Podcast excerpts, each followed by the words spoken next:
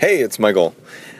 I just finished a conference and I was just super delighted by it. It's the React.js conference, and uh, even a day later, I'm feeling a sense of gratitude uh, towards the conference organizers and um, just the community around the React.js project. now, it's got me thinking a lot about the difference between community and culture. Uh, anytime you have a library or idea or way of thinking about things that um, catches on, you have a community, right? It's like a neighborhood. Um, you know, you're connected by virtue of living next to each other. Now, whether or not that's good or bad, you know, who knows? Um, but you hear a lot of these cultures uh, com- at these conferences um, about like the community they're trying to create and the values of the community, and uh, in particular. Um, uh, diversity and inclusivity, and these are extremely good things.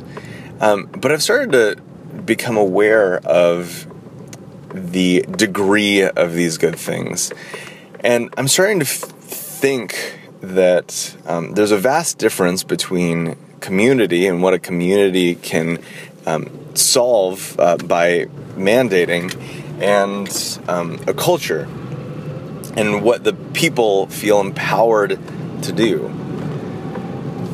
Um, at a lot of conferences, I've been kind of seeing this like, hey, this mindset that, hey, if you see this type of activity, report it, let someone know, and we'll handle it. And I think that that's a good first step.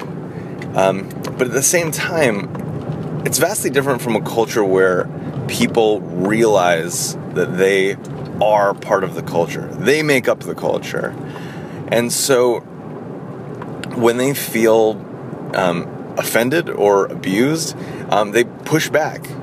Um, and that because they have this empowerment of knowing that they make up the culture, they are part of it. It's not a situation where we're just reporting to dad and dad's taking care of it. Now, I know that this is insane an insanely hard problem to solve, but I think that so much of it is actually celebrating um, the differences that we have, not just tolerating them.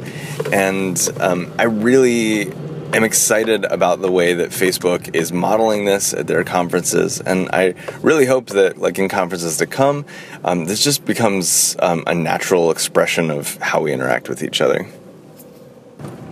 I know that's not super well fleshed out, but I hope you all have grace for kind of the, the rocky bits. Thanks.